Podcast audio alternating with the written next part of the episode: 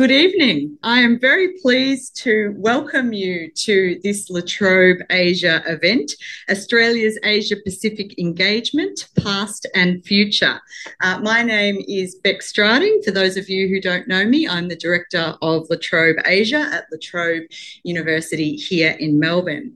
Uh, I would like to start the event tonight by acknowledging the elders of the Wurundjeri people of the Kulin Nation, who are the traditional owners uh, of the land upon which La Trobe University sits. And I would like to pay my respect uh, to their people, both past and present, and uh, extend that respect to any Indigenous Australians who might be joining us for this event tonight. So I'm really delighted uh, to be welcoming you to this event because we are celebrating uh, the release of a new book uh, called, and I've got it here, Australia on the World Stage History, Politics, and International Relations. Uh, I'm particularly pleased about this one because I was fortunate enough to be one of the co editors with Benjamin T. Jones uh, and Bridget Brooklyn, who unfortunately wasn't able to make it here tonight.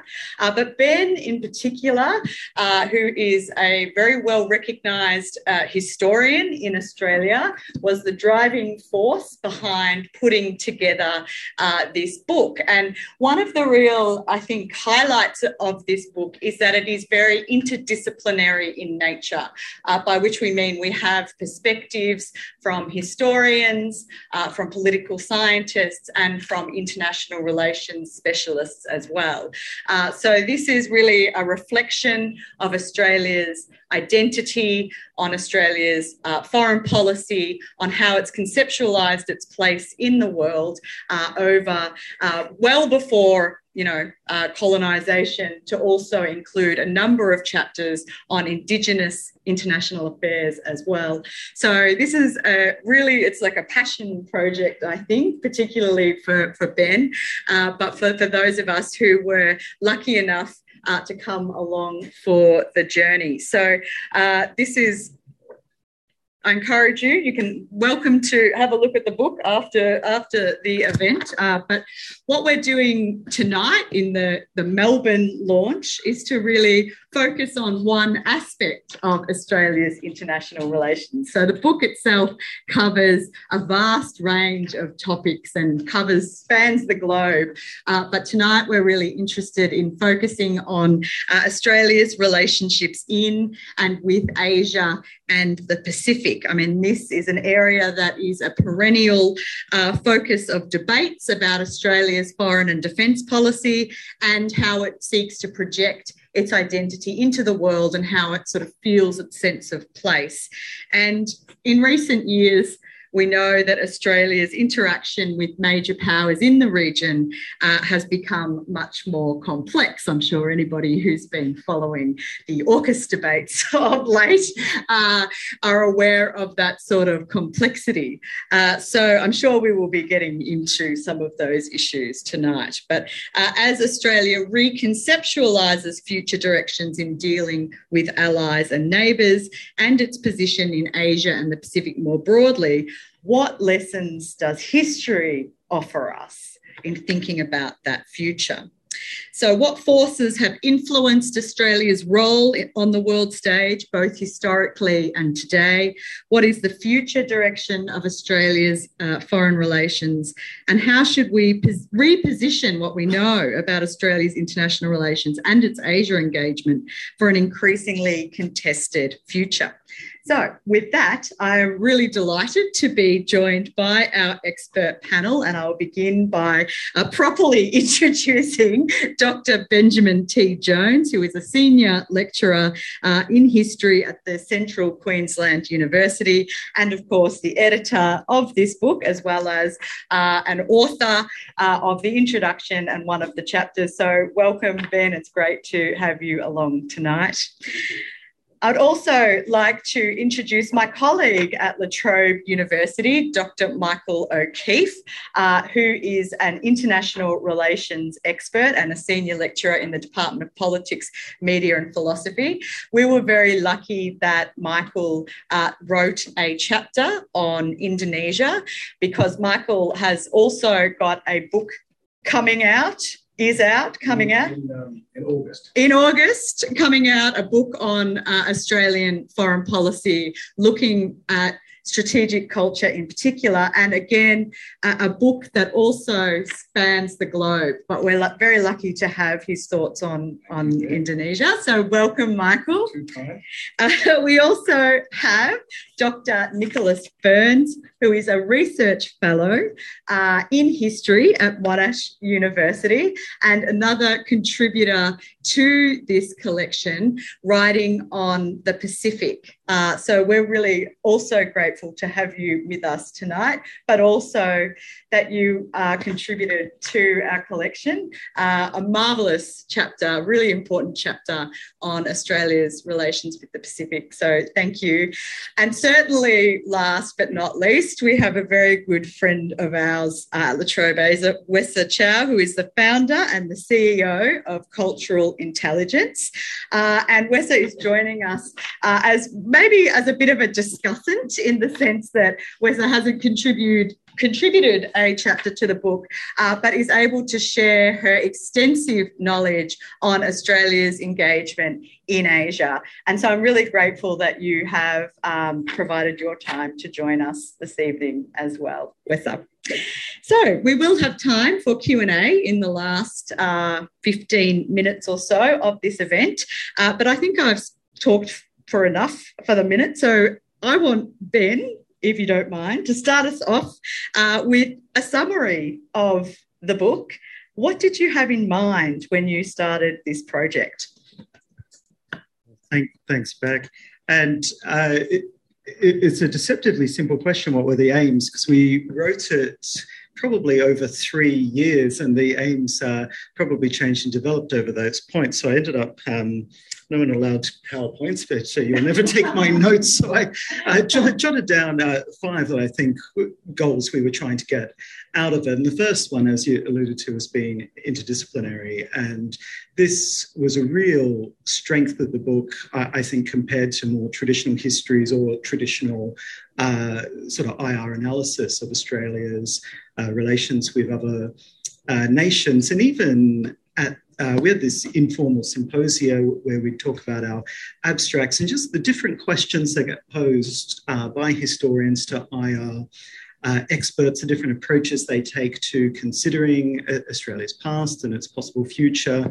I think uh, made it a far richer book, and I'm sure my chapter and the other chapters were richer for bringing in, uh, for busting out of our um, our discipline silos and, uh, and engaging with each other.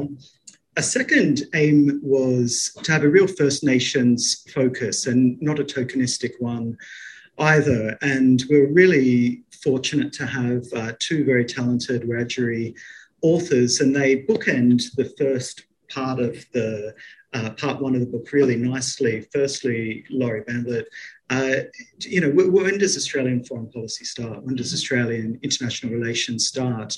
Uh, he goes back and just really um, beautifully recounts the complex uh, customs and rituals and uh, the sophisticated diplomacy that was happening among First Nations on what's now the Australian continent, but also what we'd call international trade as far as uh, and the Pacific Islands and uh, and that rich culture then is bookended really nicely with James Blackwell's chapter, who finishes off that part, uh, who's really pioneering a, a new space in IR debates about First Nations diplomacy.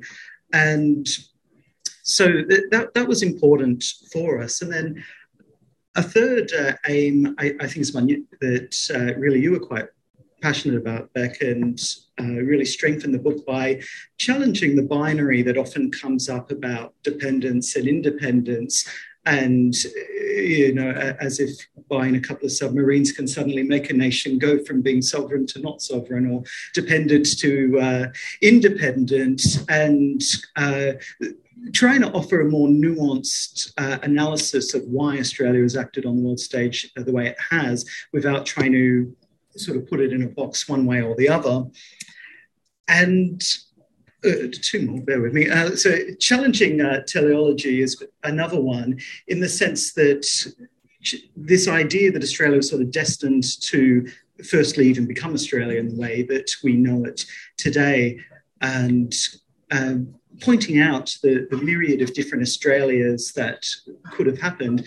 And then that goes to the last aim, which is to prompt questions about looking deeply at Australia's history and way it's engaged on the world stage. What could be done differently in the future? Are we happy with the strategic direction that we're going? Uh, something that you know James Blackwell may prompt you to think about. Should it be part of our diplomatic norms to have a First Nations representative on trade envoys, on diplomatic missions, and what other ways can we can we learn from First Nations? So um, uh, hopefully that was short enough, but.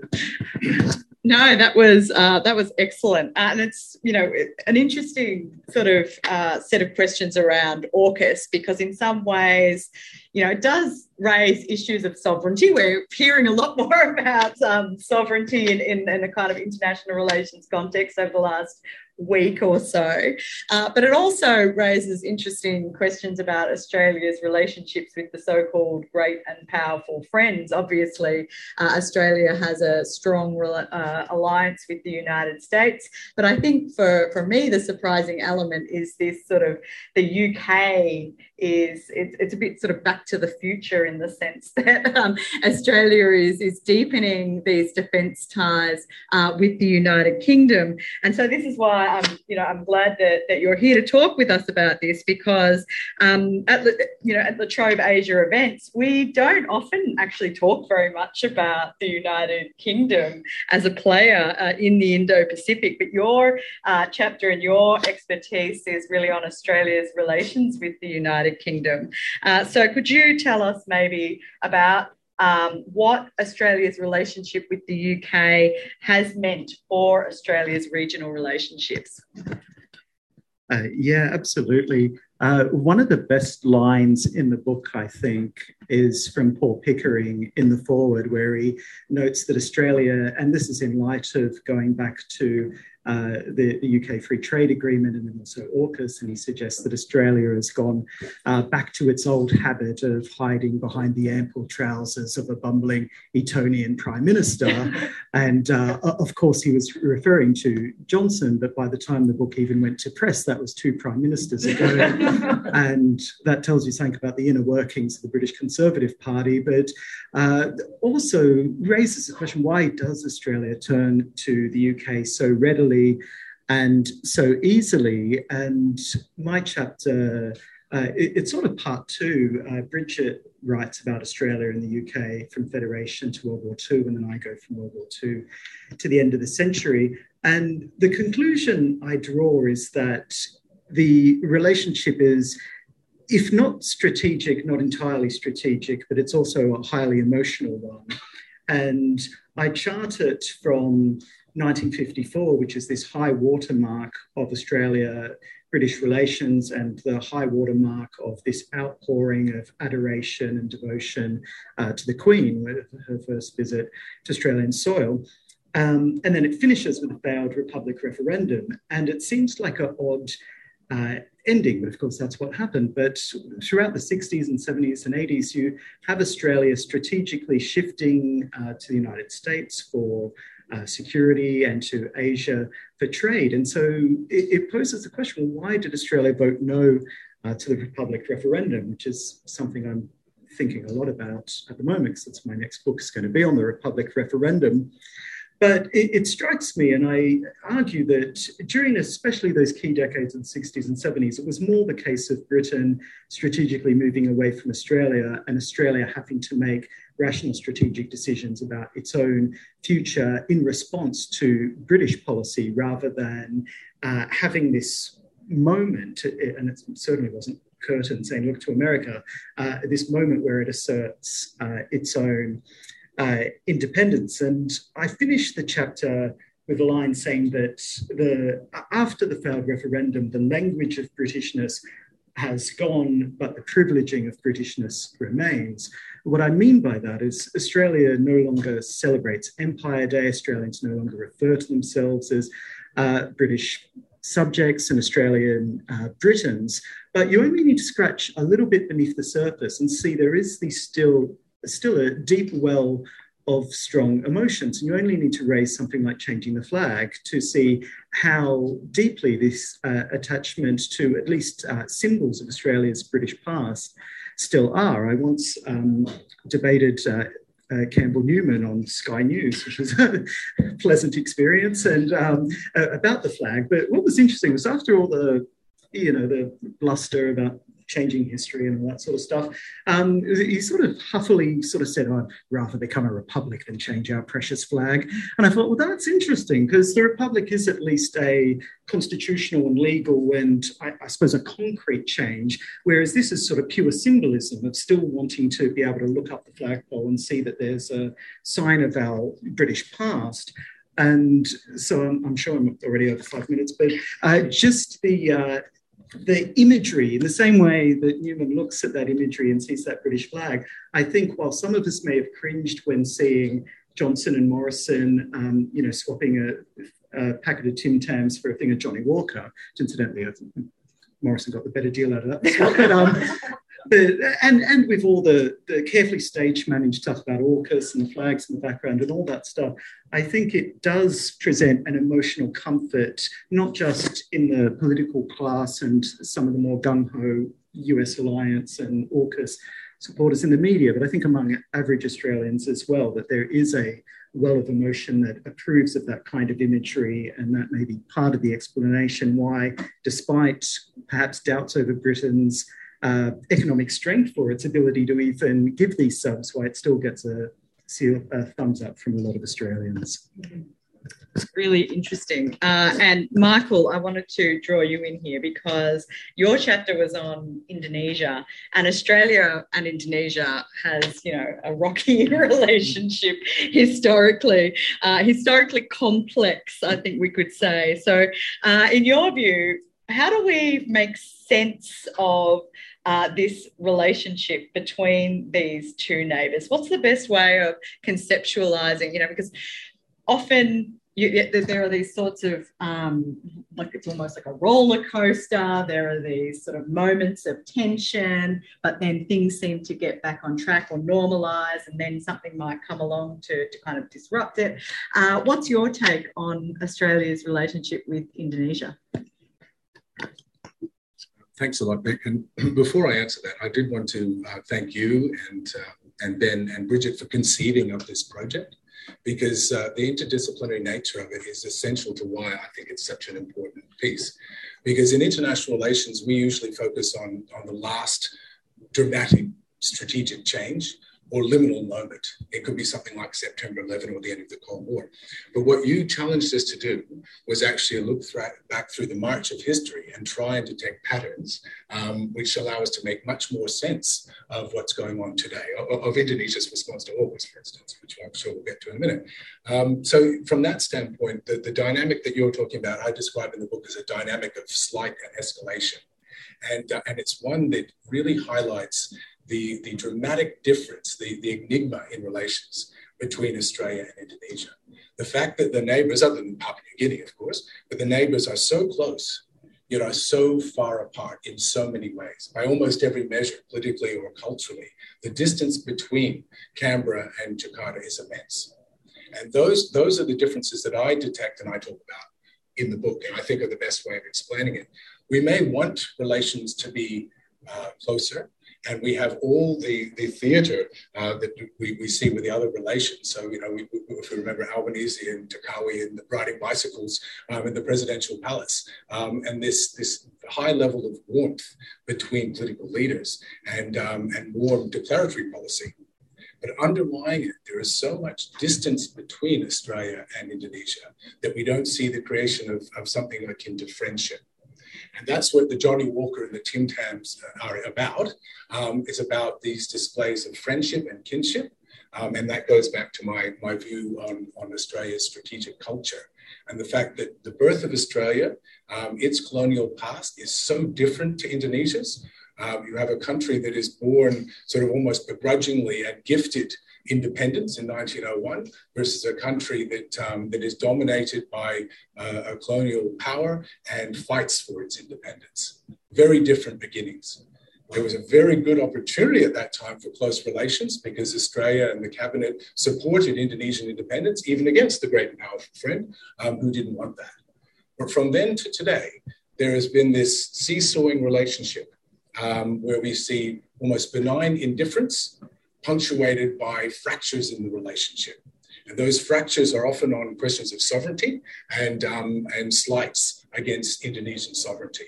Um, we don't have to look further than, let's say, the, the, uh, the crisis that occurred in, in diplomacy over uh, Timor Leste to see um, where a fracture can occur and how it can completely undermine and destabilize relations. Uh, we haven't heard much of West Papua for some time, and that's because the Australian government has become much more in tune of the potential fractures. But AUKUS actually also has the capacity to drive a wedge in relations just at a time when Australia would like to be building much closer relations with Indonesia. Well, I think that's a good time for me to ask you about um, the Indonesian response to AUKUS. Um, from, from sort of my uh, understanding or my reading, uh, you have uh, there are definitely there there are some parts of Indonesia uh, that are concerned about nuclear powered submarines, uh, concerned about um, things like non proliferation. But then at the same time, only a couple of weeks ago, there was, you know, a, a, defence cooperation signing. And that seems to be, to be a bit symbolic of Australia's relationship with Indonesia. On, on, on the one hand, there might be a seeming kind of fracture, but things might be continuing to operate beneath the surface. So I'm wondering about your take on Indonesia's responses to AUKUS uh, and, and, and the, the submarines.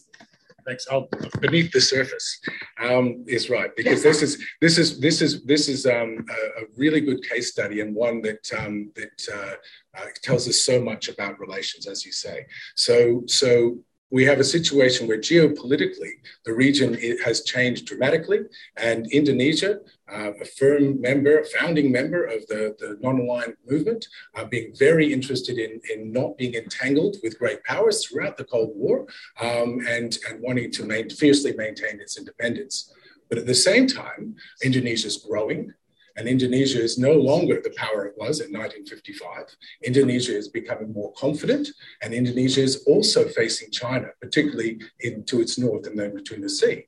And Indonesia is making decisions for itself and its strategic culture um, where uh, it's spending more on defense. It's even purchasing uh, US uh, defense equipment, um, and it's recognizing that it needs to protect its sovereignty more.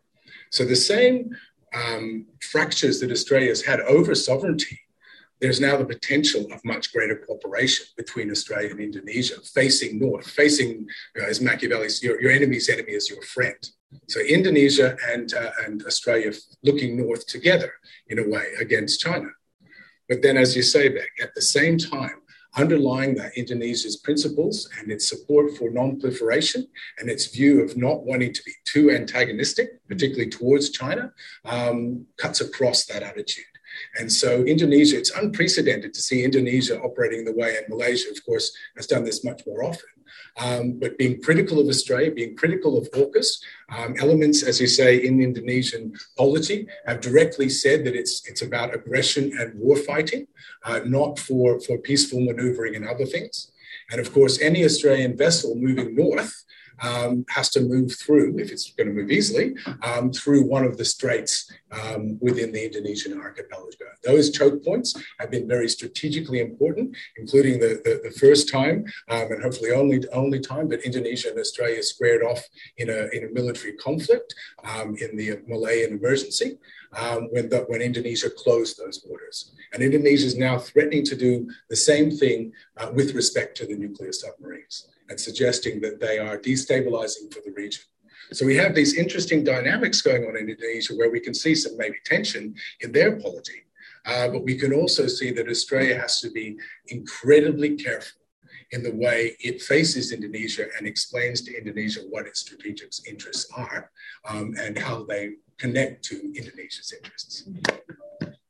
Yeah, I think there's a real value in in looking back, looking back to the past, because things have not always been easy between Australia and Indonesia, and and we forget about konfrontasi at our own peril. Mm. Not that long ago, that we're actually facing off, and the blockade. Like what you're just talking about, the closing of the sea lines. I mean, that's really um, important kind of historical context for what's going on now. But also, it's not just uh, Indonesia that that Australia needs to explain some of its decision making to. It's also uh, other countries across the region, including uh, the Pacific. And Nick, your uh, contribution to this book is focused on the Pacific Islands with, with Helen as, as your, your collaborator as well. Uh, but one of the, the sort of the, I guess, the overarching theme of your chapter is this concept of sub-imperialism. Uh, so I'm wondering, because, you know, there's been a lot of attention paid on Australia's relationship with the Pacific Islands. Uh, and Michael, you could talk to, talk to this as well. But um, this is, you know, seen through the lens of great power competition at the moment. Like, you know, it's driven by concern about China and, and whether or not China is going to get a military foothold. But Australia's relations with the Pacific historically have been quite complicated as well. So uh, I'll pass the microphone yes. over now. yeah, complicated is is an understatement in many yeah. ways, and and and I guess the, the sub imperial idea to, to sort of answer your question as I had the microphone upside down, it goes back to sort of the early, I think it's 1980s, book written by Roger Thompson, who sort of outlines Australia's policy in the Pacific in the late 19th and early 20th century. And, and for him, he frames Australia's sort of relationship with the Pacific Islands, focusing partly on Papua New Guinea and, and, and um, other islands, Fiji, etc as Australia sort of engaging in some of its earliest foreign policy uh, behaviour. Even, and he was responding to a literature that sort of suggested Australia didn't really have a foreign policy until you know the middle part of the 20th century. Before that, what Britain said sort of went. And the sub imperial idea revolves around the notion, I guess, that Australia kind of acted on behalf of the British in, in the region, um, demonstrated perhaps by the fact that in 1906, Australia is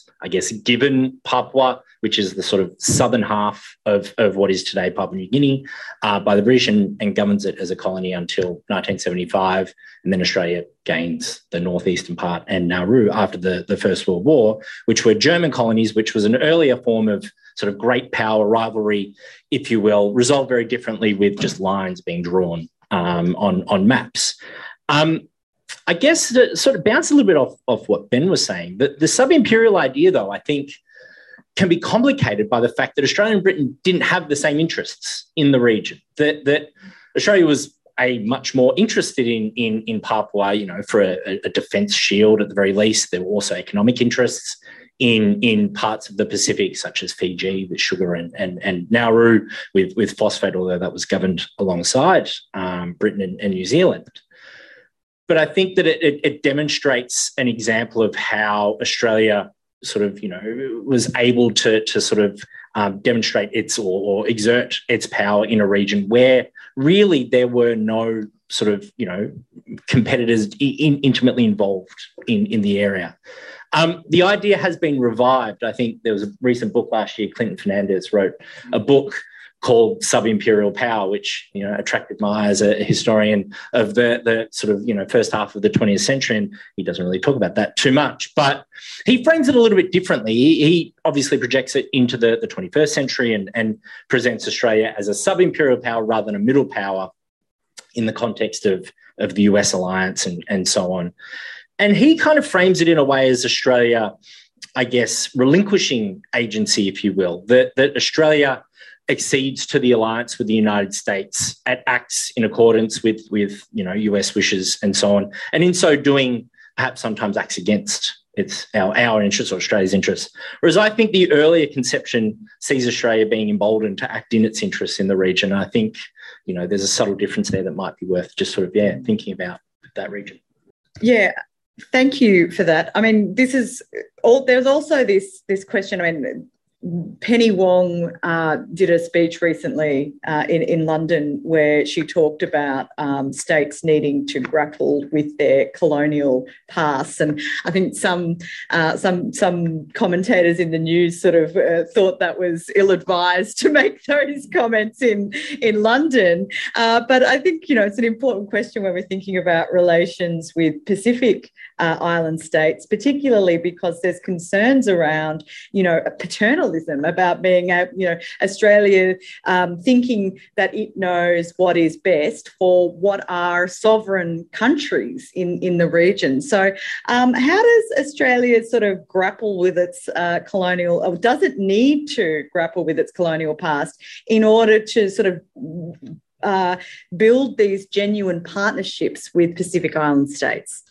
Short answer is yes, it, it, absolutely does. As a historian of Australian sort of colonial rule in in PNG and Nauru, the, the Pacific more broadly. And I want to sort of now link to, to what Michael was saying. It's me trying to sort of connect the talks in a way. But it was interesting that when you talk about Australia's colonial history, you were talking about Australia as a colony of Britain um, and sort of dividing that from from uh, say Indonesia's history, which which is obviously very different.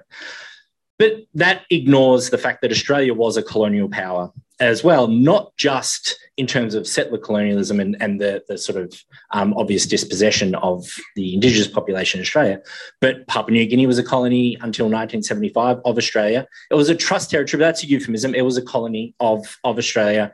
And so was Nauru until 1968, and a much more exploitative, extractive um, um, relationship that Australia benefited um, uh, ridiculously from, from cheap phosphate um, throughout the 20th century.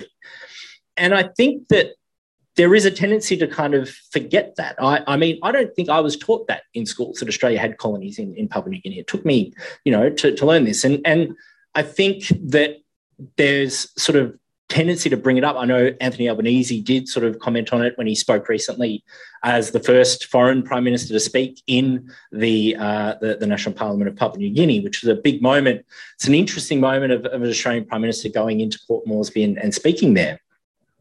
But to go to the paternalism point, I think it, it, it, sort of the language that gets used, I think, is really interesting in this case. And in that speech, the, the and the, the sort of you know exchanges back and forth were not so much friendship, but as family. The, the language of family gets used in, in terms of Australia and PNG, but also other Pacific nations as well.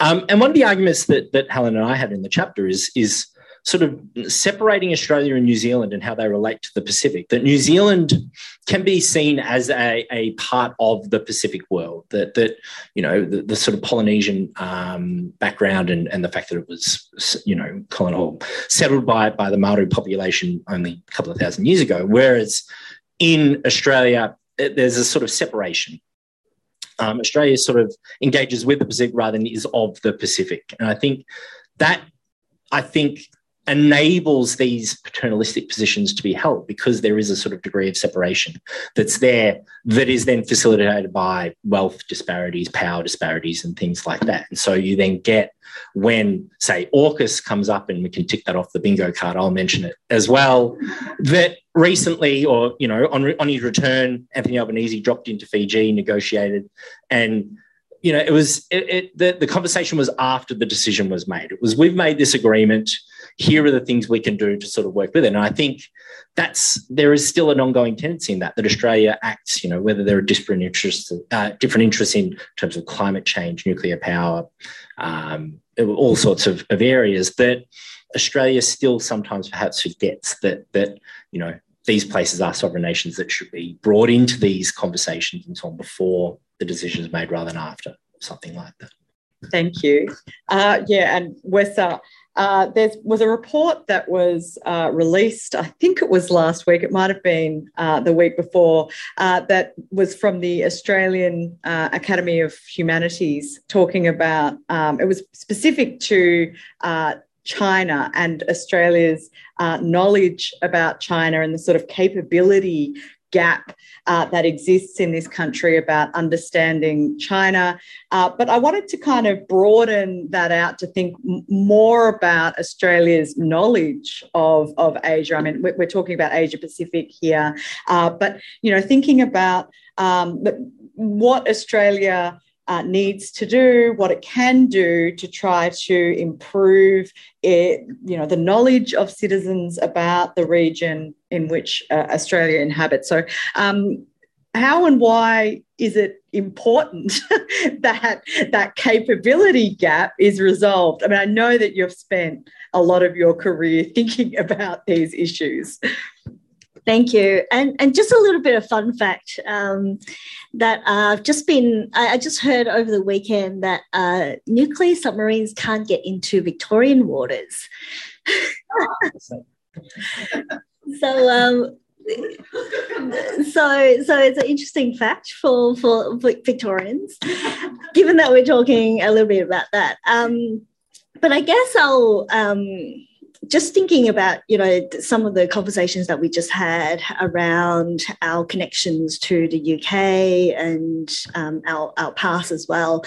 I think this year, especially when we are having a re- referendum on the voice, I think that becomes quite an important, um, I suppose, uh, uh, bit of history that we need to think about and if, for example, um, the the Yes campaign is able to, you know, uh, be able to pass in this particular referendum, then it's almost like a reset um, of Australia's identity. Because I think um, then we can start to actually really think about, well, what does it what does it mean for Australia in in the world? when we um, accepted, you know, some of our our past so I think that becomes quite an important aspect. Um, and, and, with that, I also want to acknowledge the traditional owners of the world, uh, traditional owners of um, of the land, and pay my respects to the elders, past and present, and also acknowledge that the land will always be Aboriginal land as well. Um, so I think that's probably the first aspect.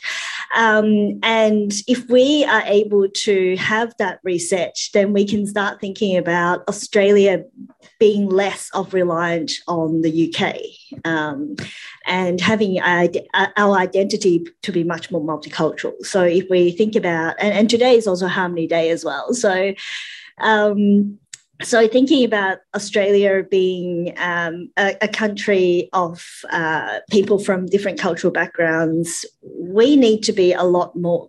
We need to actually be thinking about how do we use the um, talents that we already have in Australia. We've got a lot of people from different migrant backgrounds they have a lot of connections, um, cultural understanding um, of uh, of you know whichever country they're, they're from, and of course with the report that's just been launched um, by the um, Australian Academ- um, Academy of Humanities around Australia's China capability, we actually don't have a lot of people who spend time really you know do do our research and understanding of other countries.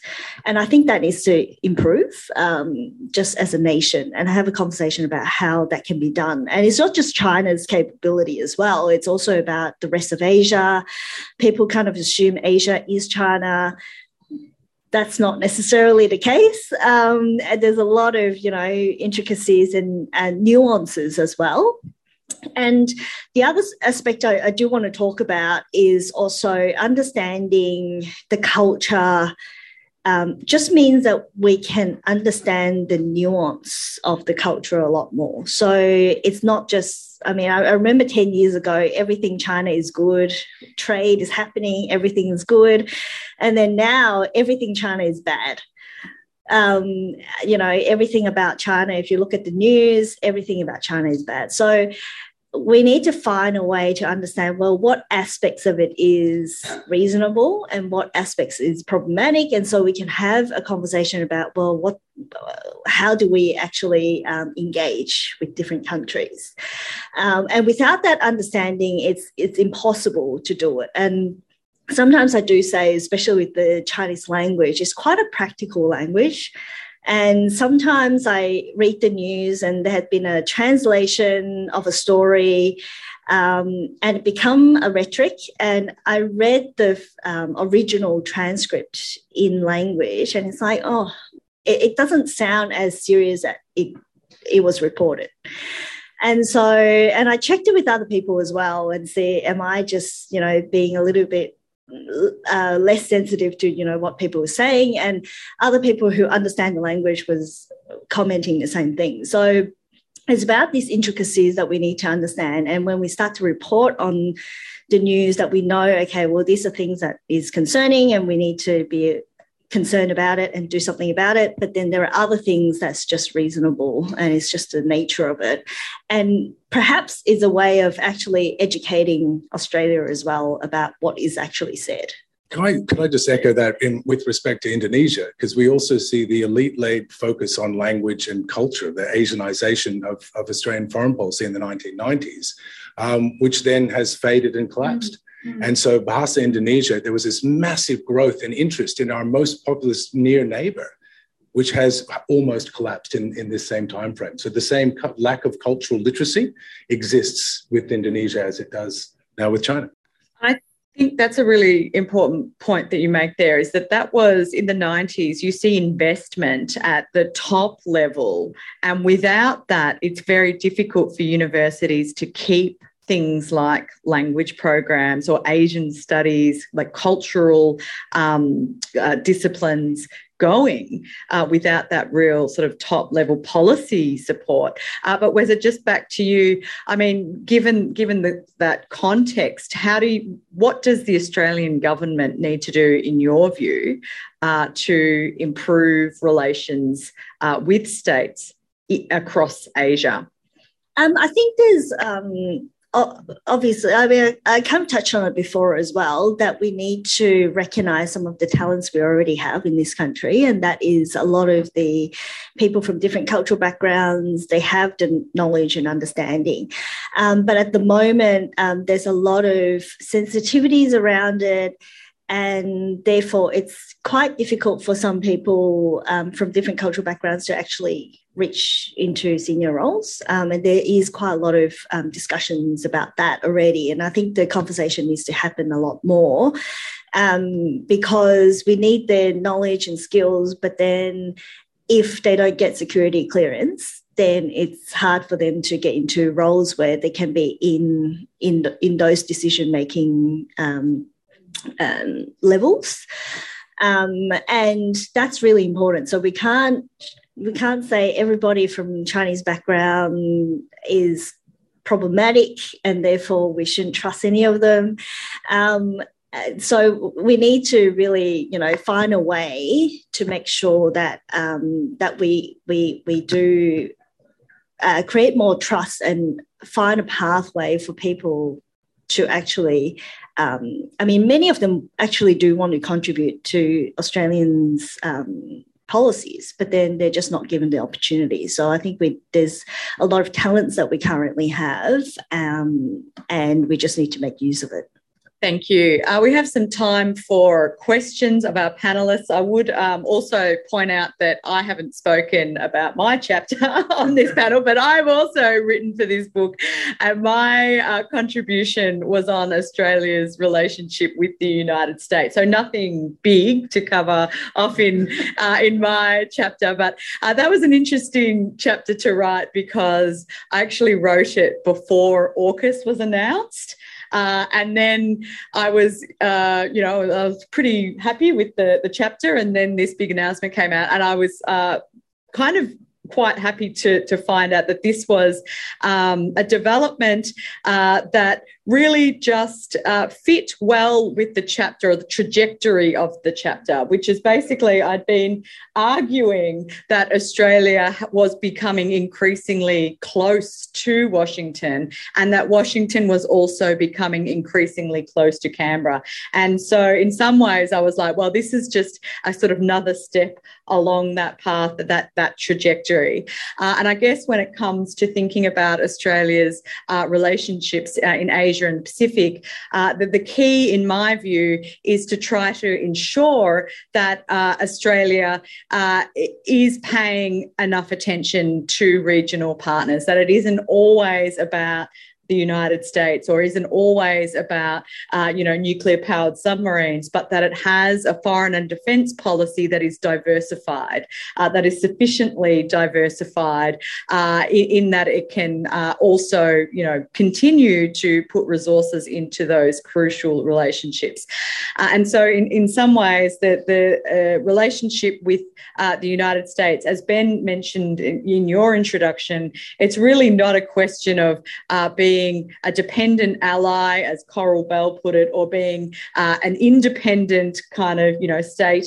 It's actually a complex relationship between those two things. And what I think we see with AUKUS is that there is a, a compromise of sovereignty for the promise of security in the longer term. And these are the sorts of trade offs that middle sized countries often need to make. But um, I will stop my contribution there.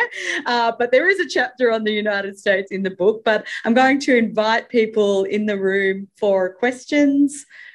I was very interested when you were speaking about how New Zealand is um, not separate from the region. I think that's, I, would never actually thought about it in those terms. And it, I, I really do agree with that. In terms of Australia, do you think with the, the recent AUKUS announcement and the formalisation and the pageantry and whatever you want to call it on on stage. Um, do you think we've now made our decision to be separate?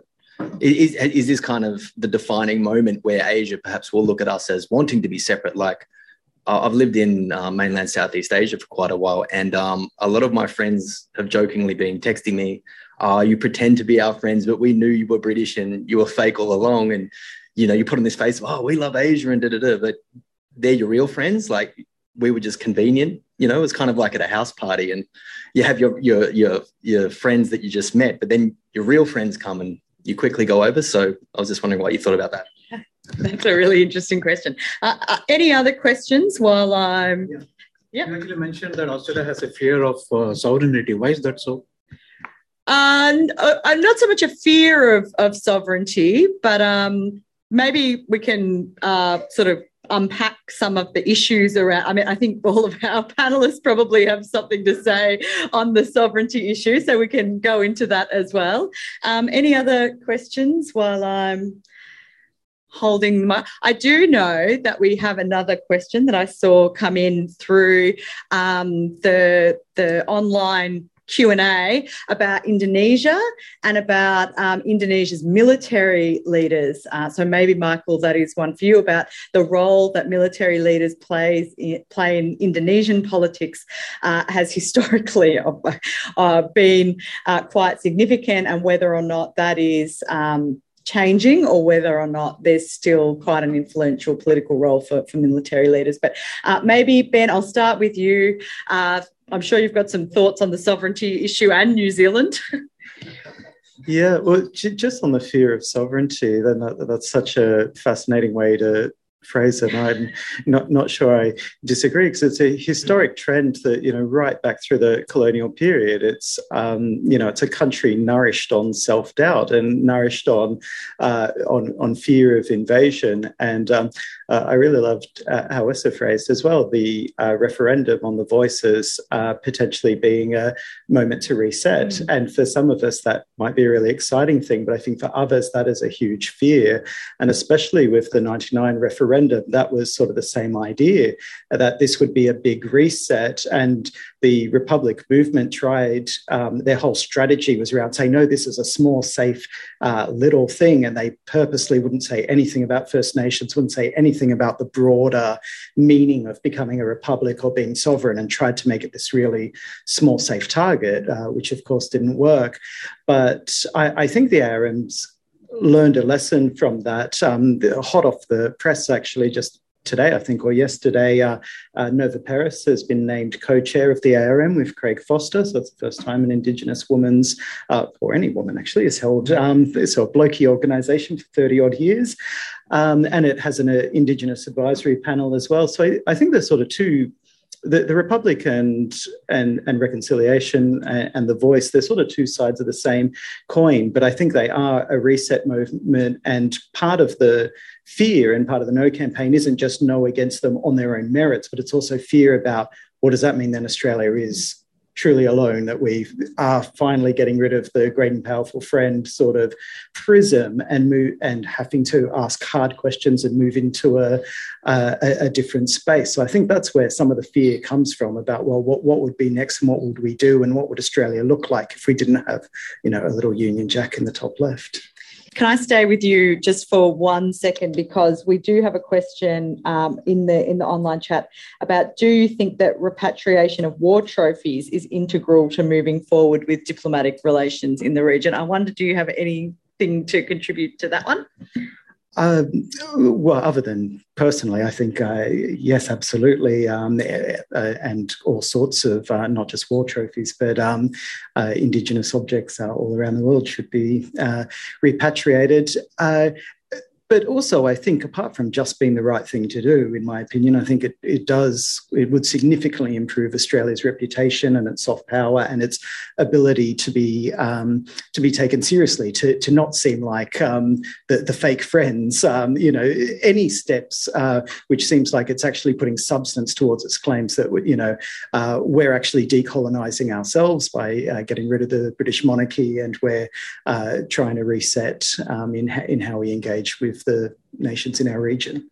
Thank you. Um, I've got my my view of Australian strategic culture that I argue in this book is actually the continuity is and inertia are the most powerful forces. So I don't see a, a reset. I don't see friendship with Asia. And in all the narratives, um, going even back to Keating, you know, we weren't accepted into ASEAN. We we created this thing called APEC. Um, we're not a Pacific Island nation, and we're also not an Asian nation. And that legacy of colonialism and um, and the empire, that little flag in the top corner, is so incredibly powerful. And so when Bec started this by saying AUKUS, you know how amazing it is that it's AUKUS. It involves the old great and powerful friend and the new great and powerful friend. I find that amazing, but not at all surprising. So, um, so I don't think, and, and in my chapter on Indonesia, I, I, I do focus on the fact we're just we're not friends and the, and the trappings of friendship, or even in the Pacific, of what it would be to be equals and respectful relationships and reciprocal understandings of that sort don't exist. Transactional relations. And it may be transactional in trade, or it may be now with security with China. So, um, so yeah, it's a, a contrary view, but um, but I see that that uh, that there's been so much stability in that view, and it's even if we've become more multicultural, that underlying racism and the threat where is the threat located? To the north from alien Asia. And it has been since before Australia became Australia. Just before uh, I hand it on, it's just that there's been a clarification about the repatriation, about PNG in particular. So I'm wondering whether you have any thoughts on that. Um, I haven't really thought too much about the, the. I mean, aside from from Ben's point, that I think it's the right thing to do, and I think that that there is a again, the, the sort of the acquisition in inverted commas of, of um, certain traditional objects and so on um, are just another example of a colonial relationship. That that's that's a sort of a, a, very common trope, and I think that there is something to be said for the way in which Australia can, I don't know, cultivate the relationships with with these places is through acting in ways that demonstrate understanding of of what it is to be a friend, rather than sort of imposing an Australian conception of a, a friend or a, a, when I say Australian, I mean really an Anglo sort of European Australian conception of, of friendship, um, which then links, I think, into, into your question, um, which has sort of been been answered in a lot of ways, and I agree that anxiety and, and fear have kind of governed how Australia looks at, at the sort of region to the you know north, west, sort of east, all directions in many ways. Um, and I think that geography is, is a crucial thing, and of course the the sort of British colonial history plays a, a really important role. And the the episode that comes into my head that sort of speaks to, to the question is is in the 1960s there was ongoing conversation about what would happen to Papua New Guinea? What what what what is decolonization in Papua New Guinea going to look like. And one of the the options on the board, and this was in keeping with the UN, sort of has three, you know, you sort of become incorporated into the the, the sort of nation free association, which is sort of the Cook Islands sort of approach or independence for, for PNG. And that brought up a conversation about statehood for Papua New Guinea. Um, which was never taken seriously, which I think speaks to the point that there is an assumption amongst um, perhaps people in in um, certain areas that, or assumption might not be the right word, but there was a hope, perhaps might be a better word, of people in PNG that that you know Australia would would accept um, this, you know, eight million um, Melanesians into the, the, the population, and Australian politicians it was never going to happen. It was it was immediately put down. We will never have, you know, the seventh state will not be be Papua New Guinea, and I think it's it demonstrates a kind of a perception of the people being over there. And I think that mindset fits whether we're talking about Papua New Guinea, whether we're talking about Fiji, whether we're talking about Indonesia um, or China um, or Vietnam, as it was in the, the, sort of 60s and 70s and still today. So yeah, I think I, I think you're right. I think that's definitely the case. Um, yeah, so I guess in terms of you know thinking about sovereignty, I actually find it really interesting when we talk about um, you know, whether or not there, there is a risk of war, for example. I mean, we're surrounded by waters. We, uh, I find it really, um, I think it's very unlikely that we, we're going to have people next to us to be, you know, starting any wars with, with Australia, unless you're talking about a war with Wales or something, um, which I don't think is going to happen. Um, and and our and our neighbours are people in the Pacific, you know, in in um, Southeast Asia, um, and I mean, if you if you talk about great powers, it's not going to be any of these nations. Um, but if you talk about, you know, uh, what's going to happen with China, and obviously we don't know what's going to happen over there, but the sovereignty issue. I mean, if you, you you'd be thinking about potentially um, cyber warfare or you know other forms of warfare. Um, so um, even just thinking about um, the, the, the new submarines, well, how does that going to help us when you know we're, we're talking about other other forms of you know um, conflict with with um, with with other countries. So I think it's actually quite an interesting conversation when we when we think about these issues, um, and and what it also does is it also creates um, suspicion with a lot of people from different cultural backgrounds, um, suspicion with the Chinese community. I mean, even just last week, I was helping a group of Chinese students um, with with a racism case, um, because of the red alert series that was pre- um, presented in, in, in the news. Um, so these are things, these are rhetoric that can have serious impact within the community. And I, I, I uh, when I was talking to people about it, it's like, well, before we actually see warplanes above our heads, I think there'll be more Chinese students being assaulted in our streets quicker than when that happens. So I think we need to be aware of that um, when we want to, you know, talk about um, international relations, we need to be really clear about how that might impacts on the community here, who has no responsibility to a government, you know, to, to another government. Well, thank you very much. Uh, and for those of you, I have one final question. yes, I, will bring you the microphone. I think we can squeeze one more in. Um, I just wanted to get the panel's opinion on Penny Wong's performance over the last couple of months uh, since she's been in office um, in the role um, and the role she's going to play in the next couple of year, years. Yeah. Okay, if we can keep it brief, we might go slightly over time. But uh, evaluation of Penny Wong as Foreign Minister, Ben. Uh, well, if we have to keep it brief, I, I, think she does very good on a personal level, and uh, and it looks good for Australia as well.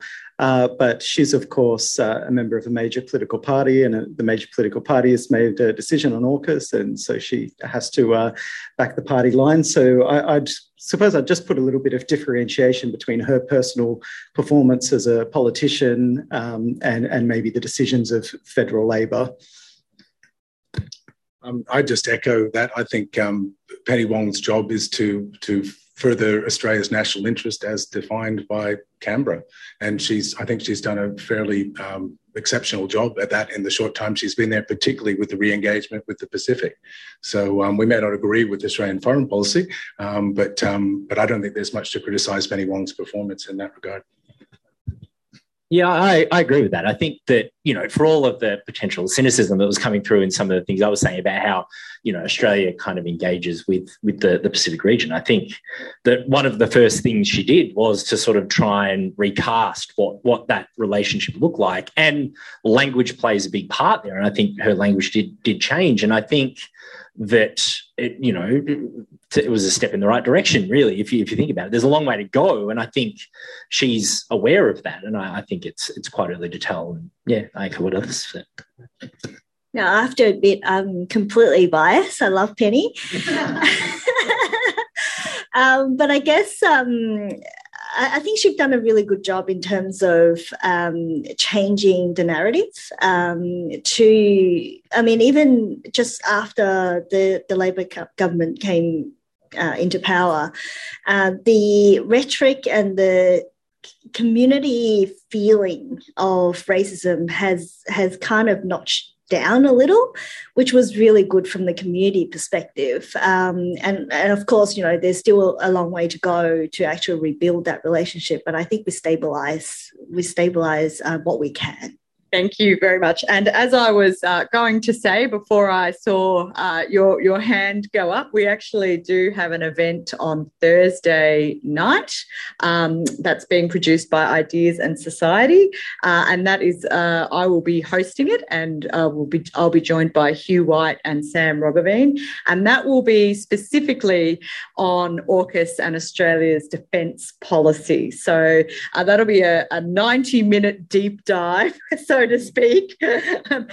you cannot do maritime security without puns. It's just they are, they just come out. It's impossible not to do it. But uh, so please join us for that one. And we are also, uh, I'm glad that you asked this question because we are um, also planning an event in May to sort of evaluate Labor's first year uh, in terms of, of foreign policy. So uh, keep an eye out for that one. Uh, please uh, follow us on Twitter at La Trobe Asia or join our mailing list so you can find, uh, you can see some more of our events throughout the year. But thank you uh, for joining us. Thank you for coming and celebrating the fact that we have this new book out in the world, which we're very excited about. And thank you for those who have joined us online as well. Uh, good night.